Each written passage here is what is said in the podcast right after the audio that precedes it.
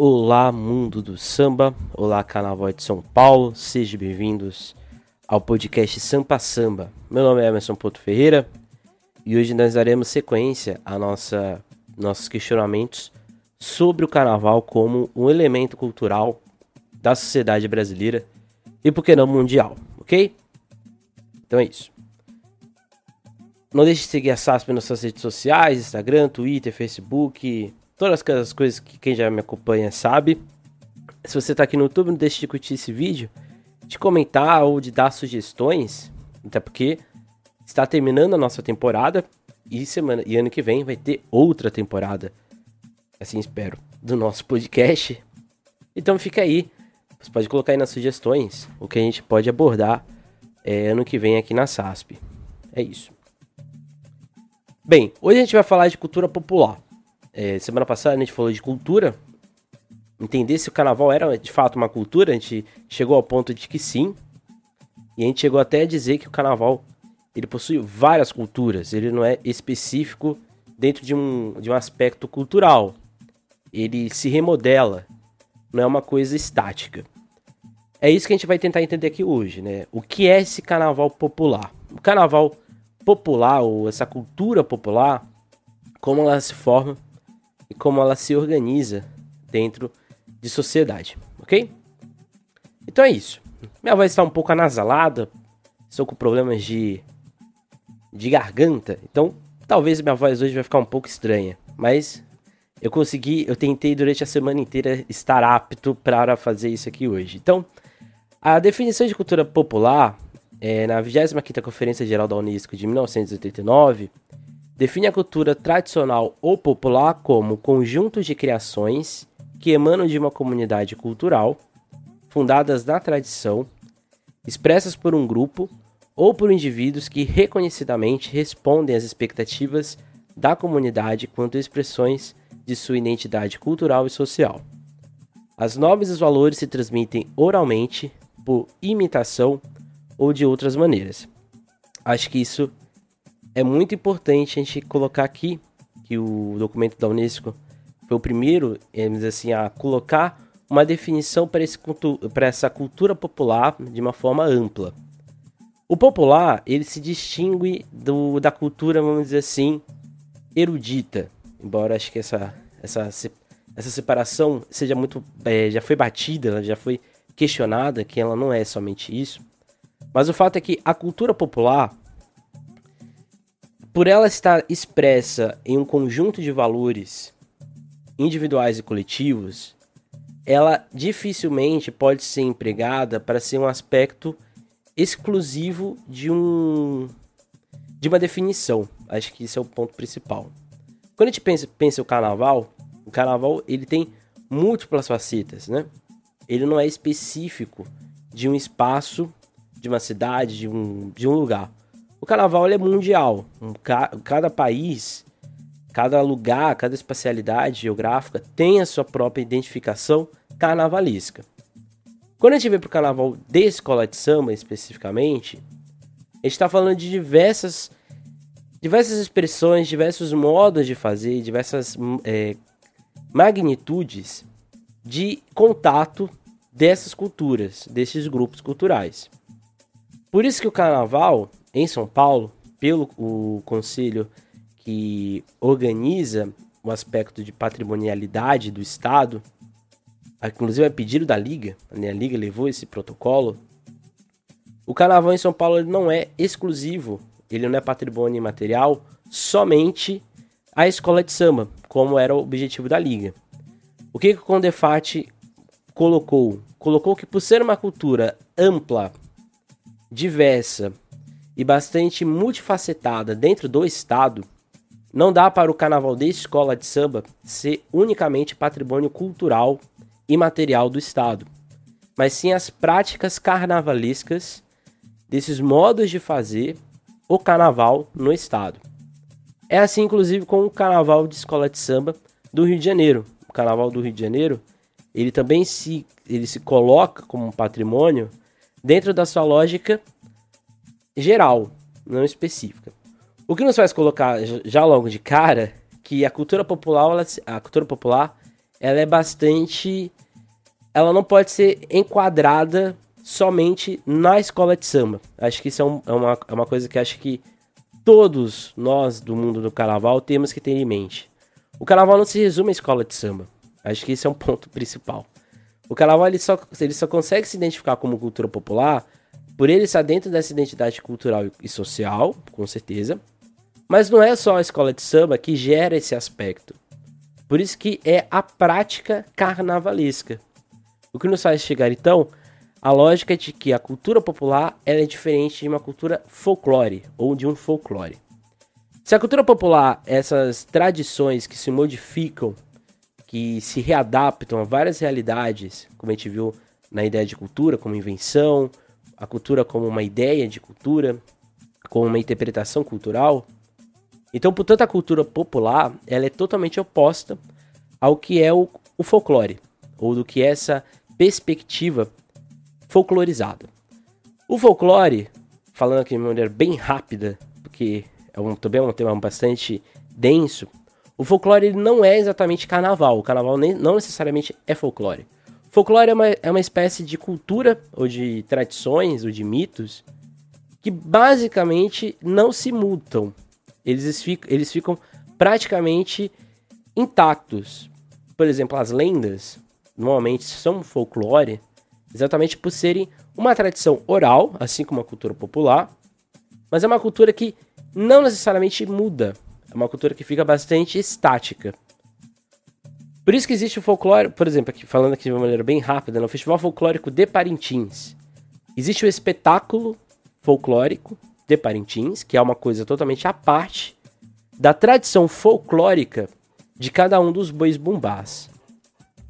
O folclore é muito específico da Europa, ou ele, é, ele foi criado na Europa, para ser bem sincero, e ele se coloca dentro dessa lógica, dentro dessa realidade de uma sociedade que dificilmente, né, são vários grupos, dependendo do país, em que as realidades são muito é, específicas, né?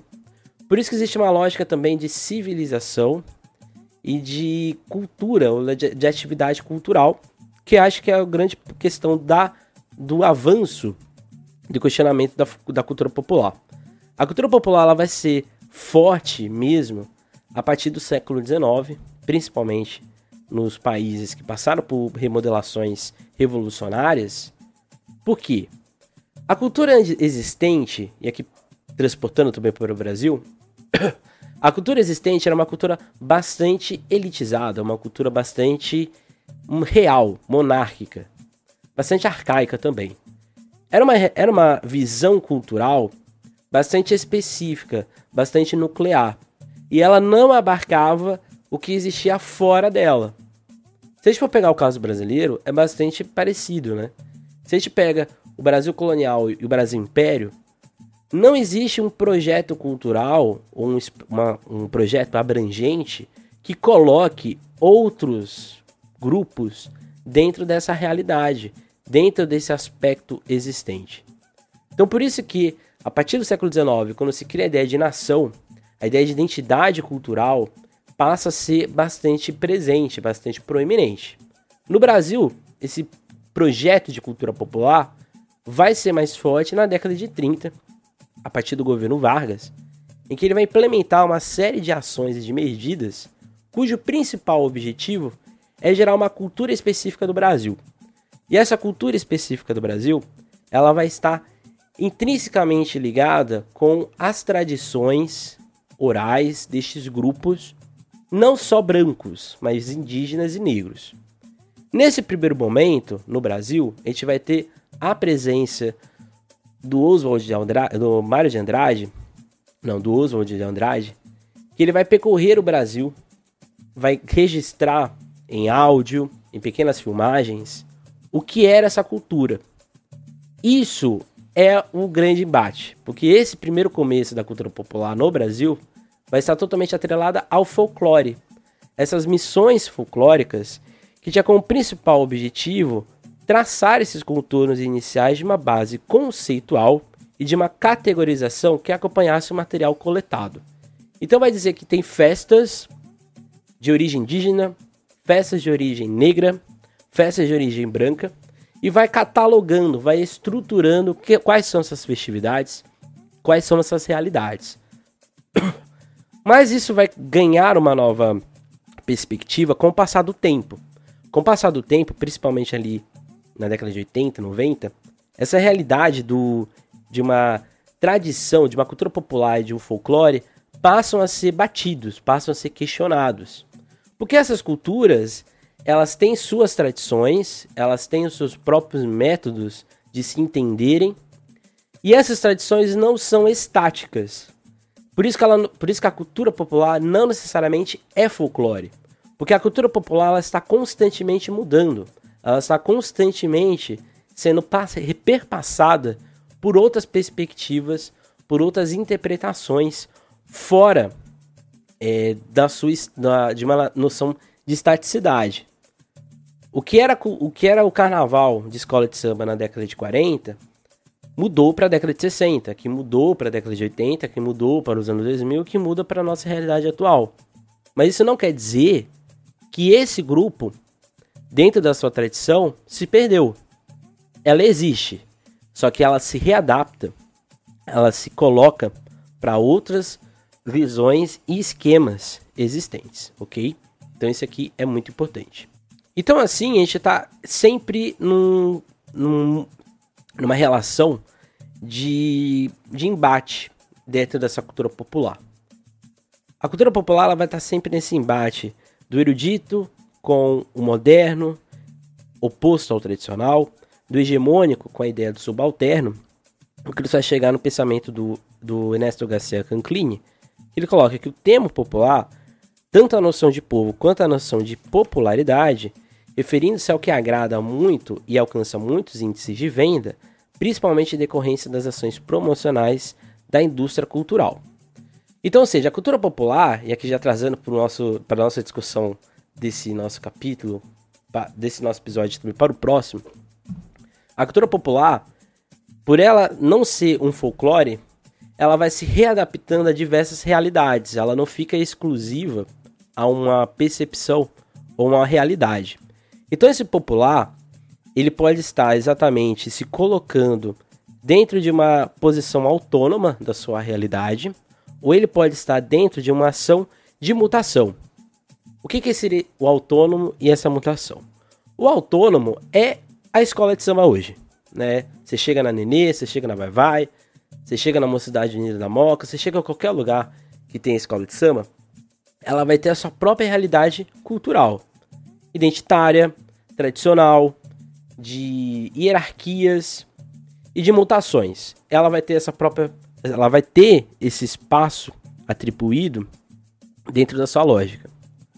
Mas essa cultura, e acho que isso, por isso é importante a gente falar que o carnaval, no episódio passado a gente deixou isso bem claro, o carnaval tem, ele interage de duas maneiras.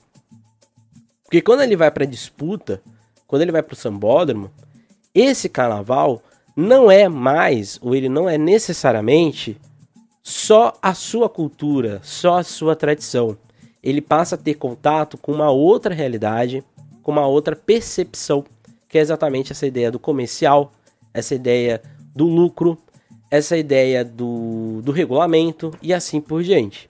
Então, ou seja, isso não quer dizer que essa cultura tradicional e popular deixou de, de se perder. Ela existe ainda.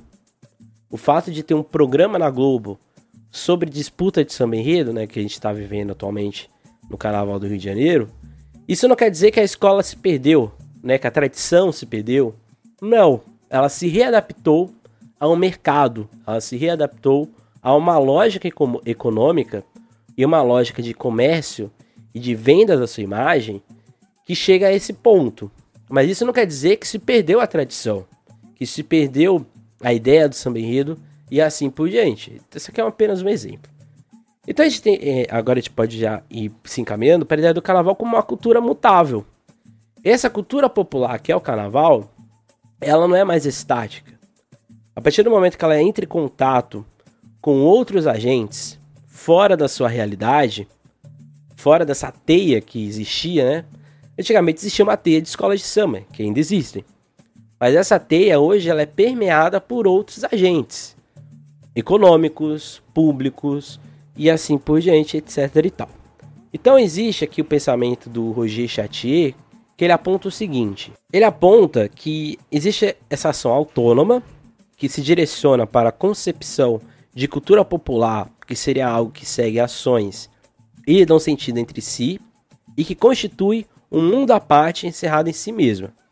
Que é exatamente essas, essas, essa, esses dogmas, embora essa palavra não seja melhor, mas seriam essas regras que existem dentro de cada comunidade.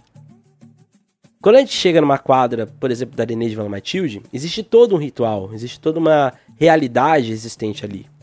Quando a gente vai numa quadra da Mancha Verde, existe também uma outra realidade, uma outra perspectiva cultural ali. Mas ambas não deixam de ser o quê? Culturas, não deixam de ser escolas de samba. Isso é o em si, é a forma autônoma. Mas quando a gente vai para essa forma mutável, que é o contato com o comercial, essa visão comum de que a cultura popular possui amarras ou uma dependência de dominação ou uma cultura dominante, como se fosse definida pela sua distância da legitimidade cultural da qual ela é privada. Nenhuma escola de samba, quando ela está no, no modelo de competição, ela está autônoma dentro de si. Ela perde isso. Embora seja meio complexo entender, né? Ela deixa de ser um apenas um corpo independente. Porque se ela fosse o que ela é, o que ela quer ser, ela não seguiria o regulamento. Por isso que existe um regulamento. Por isso que existe esse, essa cultura fora dessa cultura da escola de samba, que é essa cultura da competição. Essa cultura da competição, ela é extremamente podável. Isso é uma escolha. Isso é uma, é uma, é uma adaptação para não se perder ou para sobreviver. Acho que essa seria a melhor, é, o melhor ponto a ser colocado dentro dessa perspectiva, dentro dessa realidade. Então, seja, esse campo popular, ao mesmo tempo que pode ter personagens que pensem na sua valorização cultural, pode, por outro lado, ser espaço de interesses, seja no sentido de utilizá-lo ao grandioso e essencialista, ou se inserido como um mero instrumento do setor político e econômico.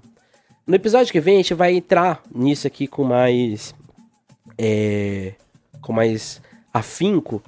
Mas o que é importante de colocar aqui é que o o carnaval de escola de samba, ao longo dos anos, ao longo de toda a sua existência, ele foi se readaptando a essa realidade. Quando seu Nenê, Inocêncio, é, Perrachado, Carlão, Adrionice vão até o prefeito Faria Lima, eles vão pedir, além de serem reconhecidos como cultura dentro da cidade de São Paulo, era um objetivo, né, serem reconhecidos dentro da sua história, mas eles vão principalmente para terem o que? Um selo, uma chancela municipal de, vamos dizer assim, de reconhecimento. Mas acima de tudo, eles vão atrás de quê? De financiamento. Eles vão atrás de recursos para o seu carnaval. Quando as escolas de samba saem desse ambiente, da sua realidade, né, da sua cultura autônoma, e entram dentro dessa realidade, dessa cultura extremamente mutável, com hierarquias, com regulamentos, as escolas de samba têm que agora se readaptar a essa realidade. Então, por isso que esse campo popular, ele tem essa particularidade que ele se adapta a diversas realidades. Ele se adapta ao sambódromo, ele se adapta a exigências de quesito e ao regulamento. Por isso que o regulamento, ele foi muito importante já em 68, quando o carnaval se torna oficializado. Por quê? Porque ali se cria essa realidade. Ali se cria essa perspectiva de que agora não é só uma cultura popular. Agora é uma cultura popular com regras. Então ela não é, ela deixa de ser aquela coisa da autonomia e passa a ser agora é, administrada por esses setores externos à sua realidade. Então essas mudanças vão interpretar as ideias de relações culturais. Elas vão modificar as estruturas dessas escolas de samba e elas não vão necessariamente é, matar, né, que é uma grande questão do carnaval, o carnaval está morrendo, né? O carnaval de escola de samba está agonizado. Por exemplo, hoje é muito, é muito comum a gente ver uma porta-bandeira e um mestre-sala na vai-vai. Mas em 68 isso era incomum. Não existia porta-bandeira na vai-vai. Não existia mestre-sala. Existia a porta-estandarte. Não existia a baiana em muitas escolas de samba de São Paulo. Hoje, pra gente, é uma coisa super comum ter baiana em escola de samba. Mas em São Paulo, na década de 70, as escolas tinham que praticamente fabricar baianas para desfilarem nas suas escolas. A ideia de bateria que a gente tem hoje, que é uma coisa bastante consolidada, há 40, 40 50 anos atrás, não existia. Existia, existia flauta, existia instrumentos de sopro dentro das baterias. A lógica hoje que a gente tem de samba enredo, como a gente conhece hoje, também como a gente viu no nosso episódio com o Xandinho e com Aquiles Avila, o samba enredo se modificou ao longo do tempo, ele não ficou estático. Então essa interferência externa não altera o carnaval como ser um patrimônio e ser uma cultura popular. A questão é a dosagem. A questão é entender até que ponto essa interferência não tem um outro objetivo, não tem um outro interesse. Então aqui a gente já vai meio que é, se direcionando de que não necessariamente aí é, esse aspecto econômico, esse aspecto do financiamento, vai gerar um, ou tem a preocupação de ser uma valorização cultural. Isso a gente vai discutir um pouco melhor mais para frente. Então se faz necessário pensar o popular a partir do seu próprio núcleo de ação e não apenas no ambiente externo. Não podemos achar o ambiente cultural como algo neutro, sendo que estamos sempre em conflito em lutas de permanência de tal enraizamento. Então, popular não luta contra sua desqualificação e está em processo, e aí aqui é a grande questão a ser é, questionada mais para frente, de domínio. Quando o carnaval ele vai para, para a TV como disputa de samba isso é maravilhoso. Isso é muito legal. Mas qual é a grande, o grande perigo? É até que ponto essa interferência externa no processo de disputa de samba enredo não vai gerar uma, um domínio ou uma interferência no modo de se fazer disputa e samba enredo. Porque quando o samba enredo ele fica exclusivo da realidade cultural da escola de samba, cada escola tem o seu próprio método de escolher esse samba enredo. Mas quando o samba enredo ele passa a ser um produto a se passar na televisão, esse samba enredo não pode ser escolhido somente pelo que a escola quer. A escola tem que escolher um, um produto atrativo para a televisão, atrativo para suas redes sociais e assim consequentemente. Então, mas em que momento, portanto, não há ou há interferência externa no controle sobre a produção cultural? No caso do carnaval, como a mídia e a reprodução interferem no agir de uma escola de samba, tendo em vista seu poder de influência, e nesse caso, como que a mídia consegue se apropriar de tais grupos culturais, que é exatamente isso que a gente está aqui apontando. Então, pensando popular, dentro da ideia de cultura negra, que é agora que a gente vai dizer, ou vai se direcionar, Stuart Hall, que é um importante sociólogo, diria até que antropólogo também, mas principalmente sociólogo, o Stuart Hall comenta que a, o popular é um conceito bastante complexo de compreensão tanto no sentido da, de, da definição quanto da identificação. E essa perspectiva é importante no sentido que, ao longo do tempo, as mudanças entre a relação de forças em sociedade são frequentes em que atuam nas culturas, tradições e formas de entender a sociedade. Por que é importante a gente pontuar que é uma cultura negra? É Por que é importante colocar aqui o aspecto da racialização? Essas culturas negras, elas diferente das culturas brancas populares que existem, elas ao longo do tempo foram constantemente atacadas. Então elas não foram somente culturas por serem culturas. Elas eram culturas que constantemente precisavam de passar por um processo de legitimação. O carnaval, ele tanto de São Paulo como do Rio de Janeiro, ele só vai ser reconhecido como produto oficial dos seus municípios quando as, as agremiações se direcionam para o poder público. Não é o poder público que vai ter interesse na escola de samba. Vai ter depois, para utilizar esse discurso, para utilizar esse instrumento como uma possibilidade de identificação nacional cultural, foi o que a gente viu na definição de cultura popular. Mas a cultura negra da escola de samba é totalmente negada. Para a gente ter um desfile de temática negra no Rio de Janeiro, a gente vai demorar muito tempo, são quase 30 anos. Em São Paulo a mesma coisa. O primeiro desfile de matemática negra em São Paulo mesmo, a gente vai ter somente em 59 com Chica da Silva. E no Rio a gente vai ter de fato com o Salgueiro em 60. Então, ou seja, demora muito tempo para isso ser consolidado. Portanto, citando Stuart Hall, na realidade o que vem ocorrendo frequentemente ao longo do tempo é a rápida destruição de estilos específicos de vida e a sua transformação em algo novo. E aqui talvez seja a grande questão quando a gente olha a cultura popular e a escola de samba no ponto de vista racializado. Porque se for pensar no ponto de vista racializado, na ideia da, da cultura negra existente, talvez muita coisa já foi perdida. E a gente não vai conseguir resgatar. E muita coisa que existia e que era natural passa a ser é, remodelado. Um exemplo. Dá para contar nos dedos quantos carnavalescos negros nós temos nas escolas de samba dos três principais grupos de São Paulo. Dá para também contar na mão, talvez não na mão, né, mas não vai chegar talvez nem a, a 11, 12 presidentes negros nas escolas de samba de São Paulo. Talvez a gente não vai conseguir contar na mão quantos, é, é, vamos dizer assim, portas-bandeiras, mais tarde porta-bandeiras, mestres de baterias são negros. Quer dizer que não pode ter branco nesses cargos? Não é o problema. O problema é quando você tem, principalmente no grupo especial, praticamente uma, uma festa negra interpretada e gestada por uma população branca.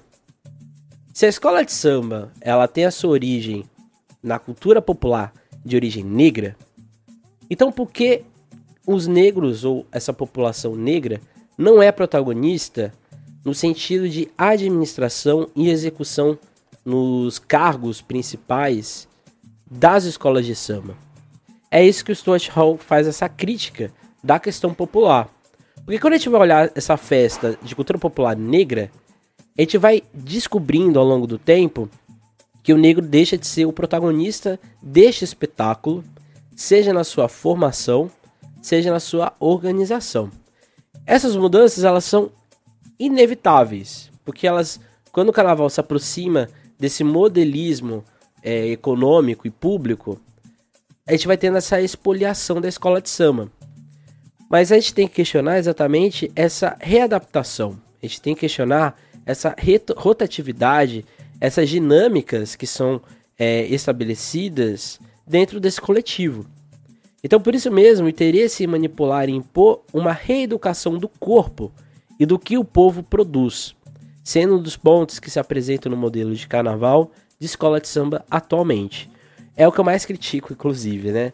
Essa reeducação do carnaval é o perigo. E isso em São Paulo é visível. É uma reeducação de como você tem que evoluir, é uma reeducação de como você tem que ter harmonia, de como tem que ser a sua alegoria, a sua fantasia. Não pode ser somente a espontaneidade ou improviso. Isso já está acontecendo desde a década de 70. Isso não é uma, um, uma novidade. A questão é que se reeduca o público e se reeduca o folião parece que essa festa negra ela passa por um estágio bastante perigoso que é da remodelação é, midiática da sua estrutura. Um exemplo disso, se você for acompanhar a venda de ingressos do Carnaval de São Paulo, você vai perceber que quase todo o sambódromo vai virar camarote. Só o setor A e o setor B mantém as cadeiras e mesas de pistas, mas você vai perceber que todo o sambódromo vai virar um grande camarote. Você já tinha anteriormente o setor I, que era é, é, já antigamente era um setor de arquibancada. O setor I se tornou durante, há muito tempo já o setor da Brama. E o setor D vai ser também um setor de arquibancada, provavelmente de camarote. Então esse processo de reeducação do carnaval também passa pelo público. Não é com a pessoa que vai para o sambódromo hoje. Quando você exclui todo uma, um, um grupo de pessoas que acompanhavam, por exemplo, das cadeiras de pista e mesas de pista, que já era um grupo bastante é, economicamente privilegiado, esse grupo agora vai ter que ir para que bancada ou como sumir o camarote. Isso pode parecer algo bastante comum, mas pode ser algo perigoso. Então, um primeiro, é, um primeiro aspecto, assim, se a gente pode dizer, essa massificação da cultura popular é um grande perigo que a gente vai, é, agora já se caminhando para o fim, é que a gente tem que ter grande atenção. O Stuart Hall coloca que não existe uma cultura popular íntegra, autêntica e autônoma situada fora do campo das relações de poder e de dominação cultural. E aqui completando comigo, né, agora dizendo, o canal é um exemplo visível de como essa desorganização e depois reorganização, reeducação do corpo promoveu uma festa que se enquadrou ao consumo rápido, a uma única metragem, e aqui se utilizando novamente do Stuart Hall, para cesseá-la e confinar suas definições e formas. Mas isso não corrobora para o fim de que tais grupos produzem. E então aqui pra, para a gente terminar, a cultura popular é um produto que o povo já realizou e ainda realiza e que, e que se justifica nos valores, nos costumes e mentalidades que são propostas. Porém, é uma definição pouco completa, sendo bastante ampla que é meio contraditório, né? Outro problema é que o povo popular não é um todo aglutinado, bem como nem todo grupo semelhante compartilha das mesmas definições. Isso aqui é desde a Revolução Francesa, né? O povo, ele é amplo. Eu sou o povo, você é o povo. Mas existem é, qualidades de povo. Existe o povo que é popular, existe o povo que é menos popular. O que faz uma cultura ser popular são as tensões e oposições que compõem suas estruturas. A partir do momento que tal cultura, vista de baixo, se opõe ou não com uma cultura central e dominante. Então, se o popular é um conceito que não é fixado no tempo, indiretamente ele interage de forma simultânea com uma força que está apontada para o amanhã, com uma tradição legitimadora. A tradição é um elemento intrínseco. Em sociedade, seja em cada grupo ou no discurso nacional, ao mesmo tempo não é fixo, imutável, embora se tente deixá-la arrastada como um replicante de um passado que não mais existe, como o único intuito de inculcar certos estereótipos. Esse aqui foi é o que eu tinha colocado aqui, que eu escrevi, eu falei, ah, esse aqui ficou bonito, vou colocar aqui. Acho que esse é o ponto que fica para esse capítulo, para esse capítulo, para esse episódio. Até que ponto a cultura popular, é, que a gente tem contato hoje nos desfiles de escola de samba, é de fato popular? Acho que esse é o ponto que a gente tem que colocar. Porque, é, e aqui é uma crítica mesmo, não tô é, amenizando não. É uma crítica que eu faço à liga, é uma crítica que eu faço às próprias escolas de samba, é uma crítica que a gente tem que fazer ao poder público, e esse o setor econômico não conta, porque ele é, ele é privado, ele é a parte. Mas principalmente esse, esse campo público da escola de samba. Até que ponto a gente não está se apropriando, apropriando de um discurso bonito, né? O carnaval como uma cultura popular, com o próprio slogan é desse carnaval, né? O carnaval da virada, né? O carnaval do povo. Até que ponto esse carnaval é do povo? Até que ponto é o povo que tá lá na arquibancada vendo de si de escola de samba? Esse povo é o povo da escola de samba? É o povo que consome o carnaval o ano inteiro? Acho que esse é um ponto a ser questionado. Quem é que consome o carnaval hoje? Quem é que tem esse poder nem mãos do que é produzido e do que é estipulado? Será que o povo é ouvido quando se, quando se pensa o planejamento de escola de samba do carnaval de São Paulo para o não só os, os cinco dias de Cílio, mas a todo o processo? Será que a gente pensa no povo na hora da estrutura, na hora dos ingressos, na hora do consumo de alimentos e outras coisas mais? Será que a gente pensa no povo quando a gente está criando o povo de escola de samba, o povo dessa cultura popular? Será que a gente está fazendo esse, essa cultura popular para esse povo que construiu essa cultura popular? Eu acho que esse é o grande questionamento que a gente fica aqui hoje e que na semana que vem a gente vai questionar ainda mais. Porque semana que vem a gente vai entender, dentro do Carnaval de São Paulo, como que o poder público e o poder econômico interferiu e interfere e vai interferir ao longo do tempo nas escolas de samba. Então a gente vai, vai entender que talvez não necessariamente o Carnaval de São Paulo é, se, se, se envergou para um outro direcionamento. Talvez esse seja o projeto desde lá, ó, de muito tempo no Carnaval de São Paulo. Então esse foi o nosso episódio de hoje. O Carnaval é popular? É, espero que essa pergunta tenha sido sanada. Não deixe de seguir a SASP nas suas redes sociais, Instagram, Twitter, Facebook e outras coisas mais. Aqui no YouTube, não deixe de curtir esse vídeo, de compartilhar caso você ache interessante, comentar caso você tenha discordado de alguma coisa. E de ser membro da SASP por apenas R$ 4,99 por mês. É isso, gente. Até mais, até uma próxima. Nunca esqueçam e nunca deixem de sambar.